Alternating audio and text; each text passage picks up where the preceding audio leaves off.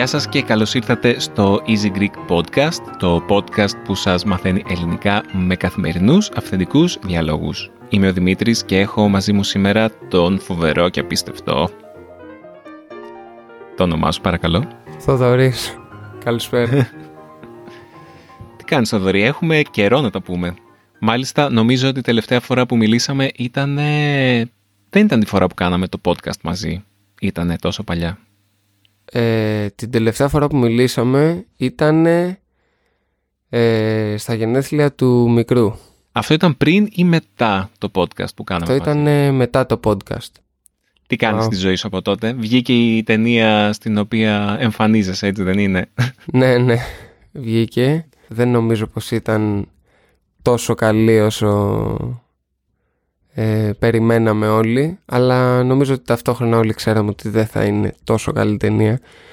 Ε, η ταινία, για να θυμίσουμε στον κόσμο, ήταν ε, η ταινία του Γιάννη Αντοκούμπο, το biopic. Ήταν πάρα πολύ ανακριβής σε πολλά σημεία. Δέχτηκε πολύ κριτική για το, και για το ότι δεν ήταν πιστική, είχε χαμηλή ποιότητα, έμοιαζε σαν φτηνή τηλετενία κάπως. Ε, φάνηκε ότι το budget ήταν χαμηλό, οι ηθοποιοί δεν ήταν καλοί. Ήταν περισσότερο ταινία για παιδιά, θα έλεγες. Ε, μ, όχι, γιατί υπάρχουν πολλές καλές ταινίες για παιδιά και μάλιστα νιώθω το ότι, νιώθω ότι το να κάνεις μια καλή ταινία για παιδιά ίσως πολλές φορές να είναι και πιο δύσκολο. Γιατί υπάρχουν πολλές, ε, πολλά θέματα jizz, ας πούμε, ε, τα οποία δεν μπορείς να αγγίξεις όταν αναφέρεσαι σε παιδιά ή τέλος πάντων πρέπει να βρεις έναν λίγο πιο κομψό τρόπο να τα θέσεις να τα θίξεις. Σκεφτόμασταν να τη δούμε με τα νυψάκια της Μαριλένας που είναι 8 και 11 χρονών και τους αρέσει ο το κούμπο. Πιστεύεις ότι θα τους άρεσε; Βέβαια στα μικρά παιδιά αρέσουν πολλά πράγματα που δεν θα μας αρέσανε ως ενήλικες. Θα έλεγα ότι είναι αρκετά δύσκολο για ένα παιδί κάτω από την ηλικία των 12 ετών να αντιληφθεί το ότι αυτή είναι μια πραγματικά κακή ταινία γιατί μ, δεν νομίζω ότι ένα παιδί στα 10 του ας πούμε μπορεί να αντιληφθεί το καλλιτεχνικό επίπεδο τόσο πολύ. Δηλαδή ίσως μπορεί αλλά δεν μπορεί να το εκφράσει αυτό. Γιατί ακόμα χτίζει τη δική του προσωπική αισθητική και άποψη και ούτω καθεξής. Μμμ. Θα μπορούσατε να τη δείτε, αλλά εγώ παρόλα αυτά πιστεύω ότι είναι αρκετά, μια αρκετά βαρετή ταινία. Δηλαδή υπάρχουν πολλές καλύτερες ταινίες που θα μπορούσα να προτείνω αντί αυτής. Για παιδιά, έτσι. Για παιδιά ακριβώς. Και τώρα ερχόμαστε στο θέμα του σημερινού podcast. Τα-τα-ταμ. Τέλεια. Θυμάμαι ε, στα γενέθλια του μικρού που είχες έρθει στο σπίτι μας και μιλάγαμε, τότε μόλις είχα ξεκινήσει να μαθαίνω Ιαπωνικά και ένα από τα κομμάτια της Ιαπωνικής κουλτούρας που μου αρέσει και ήταν από τους λόγους που πρώτο ήθελα να μάθω Ιαπωνικά όταν ήμουν μικρότερος και ακόμα εν μέρη, αν και δεν βλέπω πια τόσα πολλά άνιμε, είναι τα άνιμε, το, τα Ιαπωνικά animation και τότε είχαμε συζητήσει για διάφορα άνιμε τα οποία έβλεπες και ήθελα να μου προτείνεις για να δω. Αν θυμάμαι καλά, δεν έχω δει κανένα από αυτά, αν και έχω ψάξει να βρω κάποια από αυτά. Είχα βρει ένα άνιμε συγκεκριμένα σε ένα site το οποίο λέγεται Animelon, κάπως έτσι, το οποίο έχει, είναι τέλειο για μαθητές των Ιαπωνικών γιατί σου βγάζει... Μπορείς να βρεις πολλά άνιμε εκεί πάνω, εκεί σε αυτή τη Οκ, σελίδα οκ. και έχει υπότιτλους ε, μπορείς να ενεργοποιήσεις ταυτόχρονους υπότιτλους και στα αγγλικά και με ρομάτζι, κάντζι, χιραγκάνα, ό,τι, ό,τι θέλεις. Μάλιστα. Οκ. Το οποίο είναι πάρα πολύ χρήσιμο. Ακόμα και άμα, άμα δεν ξέρεις κάντζι για παράδειγμα, μπορείς να έχεις μόνο χιραγκάνα και να διαβάζεις σιγά σιγά στα ιαπωνικά παρόλα αυτά, τι λέγεται. Πολύ ενδιαφέρον. Ναι. Τέλος πάντων, ε, επειδή και εσένα σου αρέσουν τα animation, γενικότερα όχι μόνο τα ιαπωνικά, και εμένα μου αρέσει πάρα πολύ τα animation ή η τέχνη της εμψύχωσης, όπως λέγεται στα ελληνικά, στα ακαδημαϊκά ελληνικά. Ακριβώς. Ήταν, θεώρησα μια καλή ευκαιρία τώρα να μιλήσουμε για το animation. Τι μας αρέσει, τι δεν μας αρέσει, ε, ταινίες που έχουν ξεχωρίσει για εμάς ε, στη ζωή μας. Ό,τι ήθελε προκύψει, που λένε. Πολύ ωραία. Οπότε, ας πούμε τώρα, τι ταινίες θεωρείς ε, που έχουν βγει τώρα αξίζουν για παιδιά, animation. Έχεις δει κάποια η οποία πιστεύεις ότι αξίζει, ας πούμε, για όλη την οικογένεια; Υπάρχει μια ταινία που θα άξιζε να δούμε και εμείς και τα παιδιά; Εγώ γενικά πιστεύω ότι το animation πάντοτε έχει καλλιτεχνικό ενδιαφέρον είτε απευθύνεται προς παιδιά είτε απευθύνεται προς μεγάλους ας πούμε. Εγώ θα έλεγα ότι... Εντάξει, όχι πάντα. Έχεις δει κάποια... Ναι, όχι, ενώ πάντα έχει καλλιτεχνικό ενδιαφέρον είτε είναι... Αν είναι καλό προφανώς, δηλαδή αν πω εγώ ότι θα κάτσω να δω... Αν είναι καλό, ναι, αυτό πρέπει να το, ναι. πρέπει να το διευκρινίσεις, γιατί... Ναι, βεβαίως, καλά τα λες. Γι' αυτό λοιπόν θα ξαναπώ ότι μια καλή animated ταινία νομίζω ότι αναφέρεται σε όλη την οικογένεια. Εγώ γενικά πιστεύω ότι ένα καλό, μια καλή αφετηρία για τον κόσμο του δυτικού animation είναι όλα τα έργα της Pixar. Α, ναι. Σαφώς. Δηλαδή νιώθω ότι είναι πάρα πολύ, ε, πώς μπορώ να πω, carefully curated. Πολύ καλά επιμελημένα, πολύ προσεκτικά επιμελημένα. Ναι, είναι μια καλή μετάφραση. Αυτό. Ναι, δεν μου έρχεται κάποια άλλη πιο κοντινή. Αλλά ναι, είναι, νιώθω ότι είναι πάρα πολύ προσεκτικά γραμμένα, αν θέλεις. Δηλαδή οι, οι διάλογοι, ε, η αφήγηση σε αυτά τα έργα είναι πάρα πολύ προσεκτική έτσι ώστε να, να είναι κατάλληλη ας πούμε για παιδιά δηλαδή ποτέ δεν θα δεις σε μια Pixar ταινία κάτι ας πούμε τρομερά αμφιλεγόμενο Τώρα πρόσφατα δεν ήταν το, το, στο Lightyear, δεν έχω την ταινία, αλλά άκουσα για το ότι έχει ένα γκέι φιλί μέσα στο, στο Lightyear. Α, ε, ναι, αυτό είναι... Αυτό δεν είναι αμφιλεγόμενο. Αυτό δεν θα έλεγα ότι είναι πια αμφιλεγόμενο, γιατί Τέλος πάντων, δεν δε θα ήθελα να γίνω. Ε, εντάξει, είναι αμφιλεγόμενο. Δεν είναι τόσο αμφιλεγόμενο όσο ήταν παλιά. Αυτό είναι, είναι κομμάτι του νέου ατζέντα, αν θέλεις. Δηλαδή, και πάλι ξαναλέω, δεν θέλω να γίνω προκλητικός ε, απέναντι σε κάποιο μέρος της ε, queer κοινότητας ή κάτι τέτοιο. Απλώς το μόνο πράγμα που λέω είναι ότι παλιότερα δεν ήταν κομμάτι του ατζέντα ε, των Pixar Studios ή γενικότερα των μεγάλων studios που κάναν animated ταινίες, γιατί θεωρούνταν έτσι πολύ επικίνδυνο θέμα για τα παιδιά η ομοφυλοφιλία ή τα ομόφυλα ζευγάρια ή οι τρανς άνθρωποι, τα τρανς άτομα κτλ. Καταλαβαίνεις τι εννοώ. Ναι, ναι. Ε, πλέον αυτό είναι κάτι το οποίο είναι πολύ πιο... Ε, δηλαδή το συναντάμε πολύ πιο συχνά στην καθημερινότητά μας. Ειδικά στην, ε, στις ταινίες της Disney γενικότερα υπάρχει μια έμφαση σε αυτά τα θέματα. Ναι. Ακριβώς, ακριβώς. Δηλαδή έχουν υπάρξει θα έλεγα πολλά καρτούν τα οποία έχουν queer undertones αν θα μπορούσες να το μεταφράσεις αυτό με βοηθούσες πολύ. Queer ε, θα έλεγα υποβόσκοντα μηνύματα. Μηνύματα ας πούμε. Αλλά όχι μηνύματα ακριβώς. Ναι, undertone. Όχι μηνύματα, αλλά μια αίσθηση, μια queer αίσθηση, ας πούμε. Ναι. Τι... Που τα διακατέχει. Ναι, όπως, όπως για παράδειγμα, ας πούμε, ο Μπόμπ Σουγκαράκης, για τον ο οποίο έχει γίνει λόγος. Ναι, ακριβώς. Ήταν... Στην Ελλάδα είχε, δεν είχε απαγορευτεί, γιατί ακριβώς... Είχε, είχε απαγορε... Είχαν απαγορευτεί κάποια επεισόδια να, αυτό είναι ένα πολύ ενδιαφέρον. Αυτό με, με οδηγεί σε κάτι πολύ ενδιαφέρον που σκεφτόμουν τώρα πρόσφατα. Και μάλιστα το συζητούσα με τους γονείς μου, τους εξηγούσα πώς είχε λειτουργήσει αυτό. Ε, όλοι γνωρίζουμε τη Sailor Moon. Έτσι δεν είναι; Ναι. Φαντάζομαι, δεν ξέρω αν τη γνωρίζουν όλοι. Μπορεί. μπορεί... Ε, όχι όλοι, αλλά πιστεύω πως είναι ένα από τα πέντε πιο γνωστά άνιμε ιαπωνικά καρτούν, ας πούμε, όλων των ναι. εποχών. 90s kids ε, στην Ελλάδα σίγουρα την ξέρουν, αλλά δεν ξέρω άμα σε άλλα, άλλες χώρες. Και τα 80s kids ίσως ναι, μπορεί. Ε, γνωρίζουν τη Sailor Moon. Εν πάση περιπτώσει η Sailor Moon είναι μια... Ε, πριγκίπισσα, όχι πριγκίπισσα, είναι μια, ένα κορίτσι το οποίο έχει κάποιες δυνάμεις οι οποίες προκύπτουν από το φεγγάρι ας πούμε, δεν θυμάμαι ακριβώς πώς λειτουργεί αυτό αλλά παίρνει κάποιες δυνάμεις από το φεγγάρι και μεταμορφώνεται σε μια ε, ε, υπερηρωίδα ε, η οποία πολεμάει κάποιους δαίμονες, κάποιο κακό το οποίο έρχεται έξω από τη γη, δεν θυμάμαι ακριβώς πώς λειτουργεί αυτό.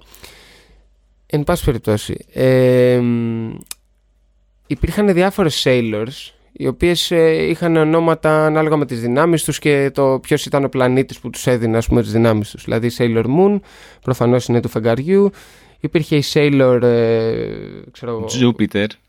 Jupiter και η Sailor Uranus. Η Sailor, ε, ακριβώς. Ε, η Sailor Jupiter και η Sailor Uranus λοιπόν ήταν ομόφυλο ζευγάρι. Αυτό δεν το θυμάμαι. Ήταν ομόφυλο ζευγάρι και αυτό εκεί ήθελα να καταλήξω ότι τα επεισόδια τα οποία είχαν περιείχαν αυτές τις δύο οι οποίες είχαν και παιδί το οποίο δεν θυμάμαι πώς το ακριβώς απέκτησαν αλλά είχαν παιδί ας πούμε ε, η Sailor Jupiter νομίζω ήταν ε, non-binary μάλιστα και η Sailor Uranus ήταν ε, γυναίκα ας πούμε she-her Αυτά τα επεισόδια είχαν απαγορευτεί στην Ελλάδα οπότε στην Ελλάδα όποιος έχει δει τη Sailor Moon στην τηλεόραση δεν θυμάται τη Sailor Jupiter και τη Sailor Uranus ή θυμάται τη μία από τις δύο η οποία δεν ήταν η non-binary ας πούμε δεν ήταν... Άκου τώρα εδώ Φοβερό. Ακριβώς, ναι. Και μου είχε κάνει τρομερή εντύπωση γιατί τη είδα, εγώ είδα τυχαία τη Sailor Moon στο Netflix. Ε, και λέω, καλά, ποιες είναι αυτές οι δύο, δεν τις θυμάμαι. Και συνειδητοποιώ ότι είναι ζευγάρι. Τυχαία το είδες στο Netflix, ε, Θοδωρή; Τυχαία το είδα. Όχι, εννοώ τυχαία. Έβαλα να δω τη Sailor Moon στο Netflix, την καινούργια ταινία. Α. Γιατί είμαι φαν. Αλλά ναι, ανακάλυψα κάτι πολύ ιδιαίτερο, ας πούμε. Το οποίο φαντάζομαι και στην Ιαπωνία των 90s δεν θα ήταν τόσο απλό. Κοίτα, από όσο ξέρω γενικότερα, στην Ιαπωνική κουλτούρα, δεν ξέρω για τις γυναίκες, αλλά τουλάχιστον ο, ο ομοφιλοφιλικός έρωτας μεταξύ αντρών θεωρείται κάτι το σχετικά αποδεκτό από την άποψη ότι εμφανίζεται σε διάφορες πτυχές της κουλτούρας, δεν αποκρύβεται. Και δηλαδή μου έκανε εντύπωση η εμφάνιση ε, γκέι ή θηλυπρεπών χαρακτηρών σε διάφορα άνιμε που προορίζονται για παιδιά ή για εφήβους. Το οποίο πάντα, το πάντα μου έδινε την αίσθηση ότι... Παρόλα αυτά... Παρόλα ε, αυτά. Ναι. Παρόλα αυτά, δεν νομίζω ότι ήταν ποτέ φανερά γκέι αυτοί οι χαρακτήρες. Φανερά γκέι όχι. Ήταν θηλυπρεπείς, ναι, αλλά ποτέ δεν ήταν πραγματικά γκέι. Δηλαδή εγώ δεν θυμάμαι, θυμάμαι ότι πάντα υπήρχαν χαρακτήρες οι οποίοι είχαν κάποιο φλερτ ή κάποιο romance όπως λέγεται στα άνιμε αλλά δεν νομίζω ότι ποτέ υπήρξε κάποιο πραγματικό romance ανάμεσα σε δύο άντρες σε δύο αγόρια σε κάποια δημοφιλή άνιμε σειρά. Νομίζω ότι ένα, ε, ότι ένα από τα διόρθωσε με αν κάνω λάθος είναι ένα άνιμε το οποίο λεγόταν Ranma. Δεν ξέρω αν το ξέρεις, Ράνωμα, ένα δεύτερο, ναι. κάτι τέτοιο, το οποίο νομίζω το gimmick, η κεντρική ιδέα αυτού του άνιμε ήταν ότι ο πρωταγωνιστής μπορούσε να αλλάξει φίλο, κάτι τέτοιο. Και ήταν ένα πολύ γνωστό διάσημο άνιμε της δεκαετίας του 80. Πολύ ενδιαφέρον. Δεν το έχω ψάξει περισσότερο, μπορεί να λέγει βλακίες, απλά μου ήρθε σαν εικόνα και να σου πω την αλήθεια το, πρώτο, μου, το πρώτο άνιμε που είδα εγώ που κατέβασα από το ίντερνετ, μιλάμε πριν 15-17 χρόνια και το είδα ξέρω εγώ και τα 50 επεισόδια πόσα ήταν λεγόταν Tenshi Nakonamaiki και ήταν η ιστορία ενός αγοριού που από μια στιγμή στην άλλη ε, κοιμήθηκε ένα βράδυ και το πρωί ήταν κορίτσι και έπρεπε να ζήσει τη, γυναίκα, τη, την ζωή του ως γυναίκα, ως κορίτσι. Ήταν το πρώτο άνιμε που είδα. Το ακούω και έχω δει και εγώ ένα αντίστοιχο άνιμε το οποίο λέγεται Your Name. Δεν θυμάμαι τι, το, την, τον ιαπωνικό τίτλο. Το όνομά σου τέλος πάντων. αυτή που είναι η ταινία. Που είναι μια ταινία. Αυτή είναι μια πολύ όμορφη ταινία θα έλεγα για όλη την οικογένεια. Θυμάμαι δεν την τελείωσα ποτέ αυτή την ταινία, να σου πω την αλήθεια. Πολύ γλυκιά ταινία, πολύ γλυκιά ταινία. Μου είχε... Θυμάμαι ότι ε, είχα συγκινηθεί όταν την είχα δει. Κοιμάται ένα αγόρι και ένα κορίτσι και ξυπνάνε το αγόρι στη θέση του κοριτσιού και το κορίτσι στη θέση του αγοριού. Ναι. Αν και επικοινωνούσαν, θυμάμαι, με κάποιον τρόπο αυτά τα δύο. Επικοινωνούσαν ε, με ε, γραπτός. Μηνύματα. Με γραπτός, ακριβώς. Άφηνε ε, το αγόρι ή το κορίτσι αντίστοιχα σημειώματα το ένα στο άλλο. Και ήταν πολύ ενδιαφέρον γιατί έδειχνε και πώς, ε, πώς ένιωσε ας πούμε ένα αγόρι ή ένα κορίτσι αντίστοιχα όταν ξύπνησε σε ένα ε, διαφορετικό σώμα με διαφορετικά γενετικά όργανα και ήταν μια ωραία ιδέα ας πούμε. Απλώς και πάλι ξαναλέω αυτό δεν ήταν ένα ομόφυλο ζευγάρι στο επίκεντρο. Δηλαδή όντως μπορεί να έχει συμβεί αυτό κάποιες φορές αλλά επειδή τυχαίνει να βλέπω πάρα πολλά άνιμε εκ των οποίων κάποια έχουν ορισμένες πολύ περίεργες αν θέλεις σκηνές και θίγουν ορισμένα πολύ περίεργα θέματα τα οποία στην Ευρώπη ας πούμε ε, μπορεί να μας φαίνονταν ότι παρά είναι προχωρημένα η ομοφυλοφιλία είναι ακόμα κάτι το οποίο οκ δεν είναι τόσο ε, ok το να παρουσιάζεται σαν ε, κεντρικό θέμα. Ή δεν ξέρω, οι κεντρικοί χαρακτήρες πολύ σπάνια είναι φανερά γκέι. Ας φύγουμε από την ομοφιλοφιλία, έχουμε, έχουμε μείνει πολύ σε αυτό το κομμάτι και δεν έχουμε τόσο πολύ χρόνο. Μπορούμε να επιστρέψουμε για λίγο στην Pixar και να ξαναεπιστρέψουμε μετά στα anime. Πες μου ποιες είναι οι αγαπημένες σου ταινίες Pixar ή Disney γενικότερα; Ουφ, Pixar. Ή ποιες είναι ίσως οι λιγότερο αγαπημένες σου; Εγώ, για παράδειγμα, ποτέ δεν είδα το Cars. Μου φαινόταν απλά αδιάφορο να δω το Cars. Το Cars μου φαίνεται αηδία. Ε, δεν μου άρεσε ποτέ. Το βρίσκω πάρα πολύ βαρετό. Λοιπόν, θα σου πω δύο-τρεις ταινίες οι οποίες μου άρεσαν πάρα πάρα πολύ.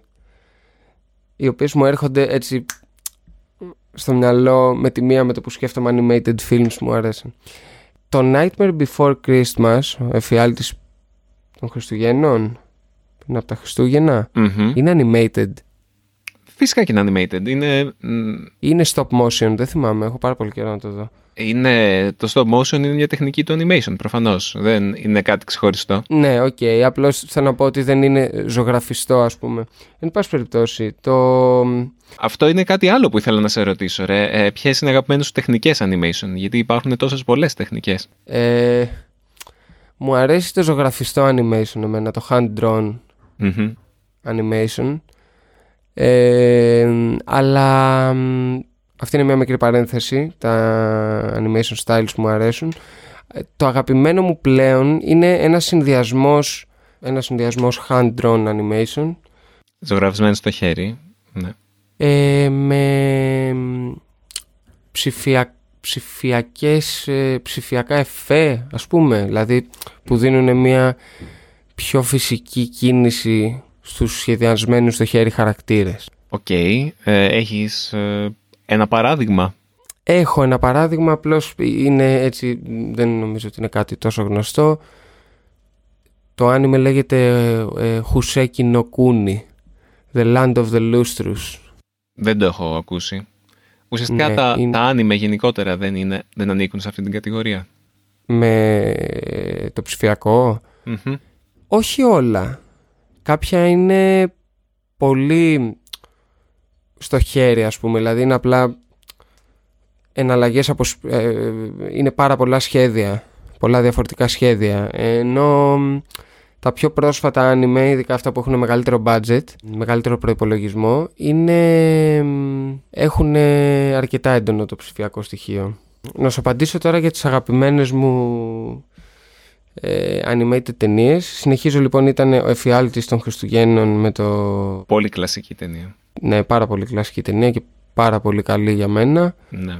Ε, μου αρέσει αυτή η αντίθεση που υπάρχει που ενώ είναι τα Χριστούγεννα ταυτόχρονα οι χαρακτήρες έτσι είναι λίγο μακάβροι αλλά ταυτόχρονα δείχνει ότι και αυτοί έχουν ανάγκη για αγάπη, συνέστημα. Και το Corpse Bride σε αντίστοιχη. Με τον τρόπο τους. Ναι, ναι, ναι. Και το Corpse Bride ήταν ωραίο. Αν και νομίζω ήταν ο, στο Corpse Bride ήταν όντως σκηνοθέτης ο Tim Burton. Tim Burton, ναι. Που και όλοι... το Coraline είναι πολύ κοντά σε αυτό. Ναι, Ναι, ναι, ναι, ναι. Και το Coraline είναι πολύ ωραίο. Πολύ κοντά σε αυτή την αισθητική.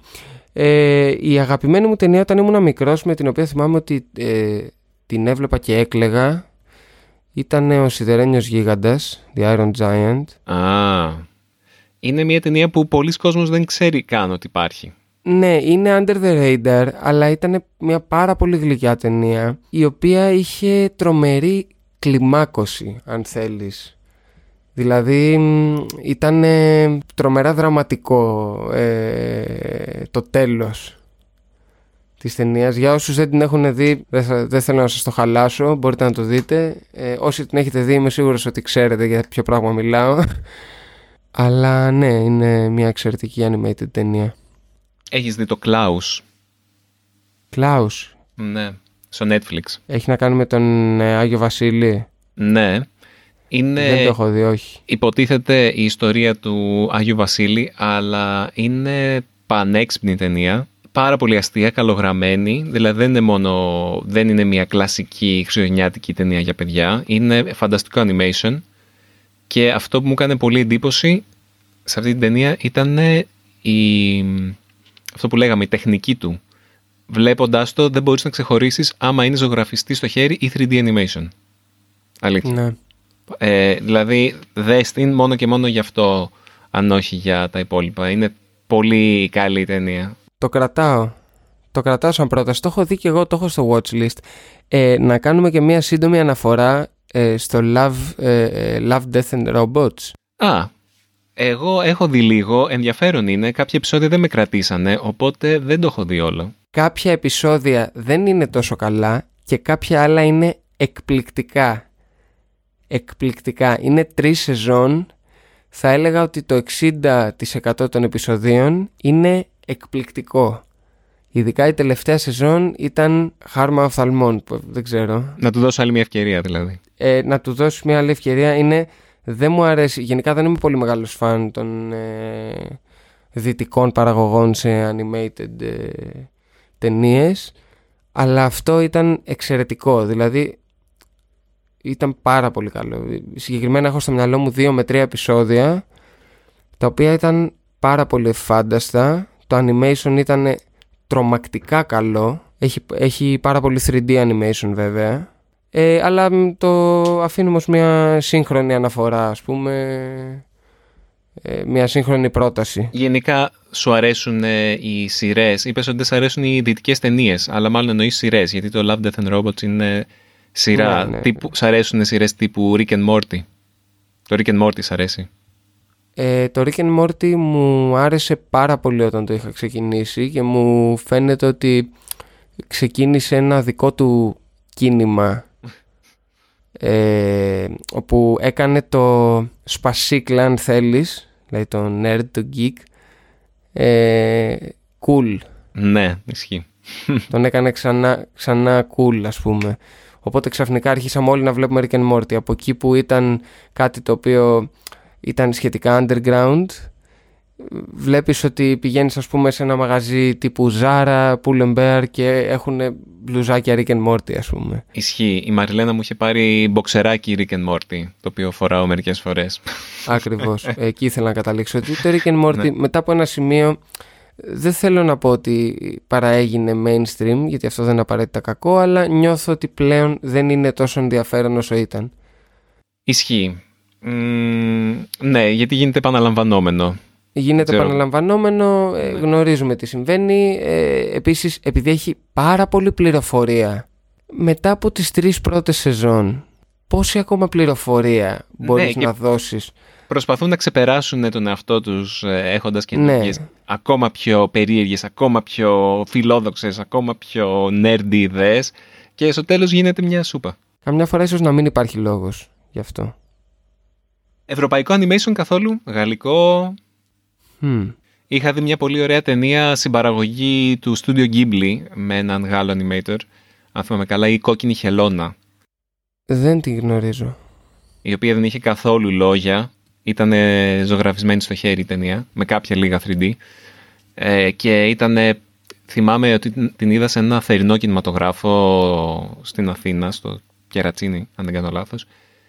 Και την είχαν και καλά για παιδιά, αλλά ήτανε, δεν ήταν για παιδιά αυτή η ταινία. Ήτανε Ναι, είμαι σίγουρος. πολύ φιλοσοφική, πολύ, δεν είχε καθόλου λόγια, όπως καταλαβαίνεις, δηλαδή ήταν για ενήλικες. Δηλαδή δεν ήταν για όλη την οικογένεια, πιστεύω, και ήταν και αρκετά... Ε, το τέλος ήταν αρκετά λυπητερό, να σου πω την αλήθεια, αλλά μου άρεσε πάρα πολύ ως ενήλικας και ως ε, φίλος του animation. Να την, να την δεις. Οκ, θα την έχω υπόψη. Ήταν και ωραία ταινία σαν συνδυασμός του, του Ιαπωνικού και του Γαλλικού animation. Δηλαδή το ένιωθες αυτό ότι ήταν. Ακούγεται όντως Συνδυασμός. πολύ ενδιαφέρον, ενδιαφέρον πάντρεμα. Μμ. Ε, εμένα μου άρεσε πάρα πολύ. Σκέφτηκα τώρα δύο ταινίες. Αυτή με το χέρι Η- που ψάχνει, το, το, το κομμένο χέρι που ψάχνει τον ιδιοκτήτη του, ας πούμε, το έχεις δει; Και αυτός στο Netflix το είχα δει. Δεν μου θυμίζει κάτι. Αχ, δεν θυμάμαι ούτε εγώ το όνομα, θα, τη- θα το βάλω στις σημειώσεις. Το τρίο της Μπελβίλ ήταν μια ταινία που μου άρεσε πάρα πολύ όταν ήμουν μικρός. Α, πολύ κλασική.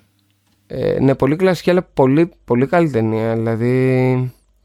Που και αυτή, αν θυμάμαι, ήταν κάπως βουβή. Δηλαδή δεν είχε Ναι, ήταν βουβή. πραγματικά διάλογο. Και ήταν επίσης και κάπως σκοτεινή, θα έλεγα. Ενώ είναι παιδική.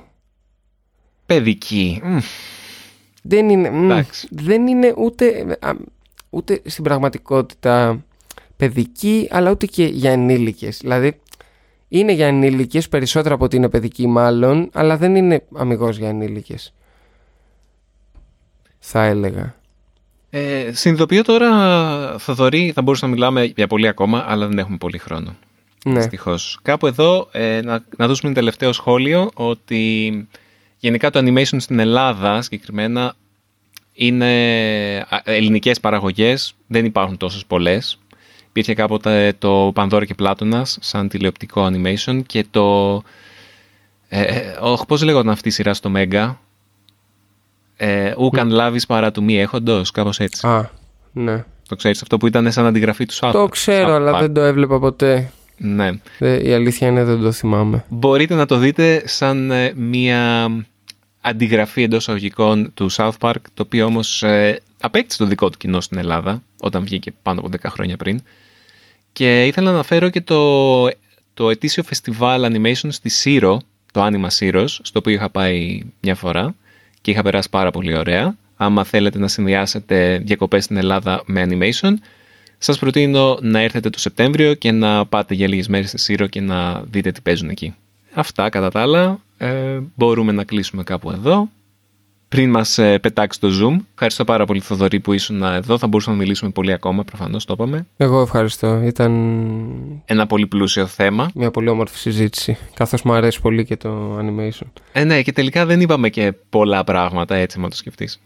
Άμα σας άρεσε αυτό το επεισόδιο, αφήστε μας ένα σχόλιο στο easygreek.fm, στείλτε μας το podcast παπάκι easypavlagreek.org με σχόλια, παρατηρήσεις. Ε, μας αρέσει πάρα πολύ να μας στέλνετε τις δικές σας ηχογραφήσεις στα ελληνικά. Και αυτά από εμάς για αυτή τη φορά. Στείλτε μας και τις προτάσεις σας ε, από animation και τι να δούμε με τα ανιψάκια της Μαριλένας πέρα από ταινίες της Pixar που τις έχουμε δει όλες πέρα από τα Cars τα λέμε στο επόμενο επεισόδιο του Easy Greek Podcast μέχρι τότε να είστε όλοι και όλες καλά και χαρά Γεια.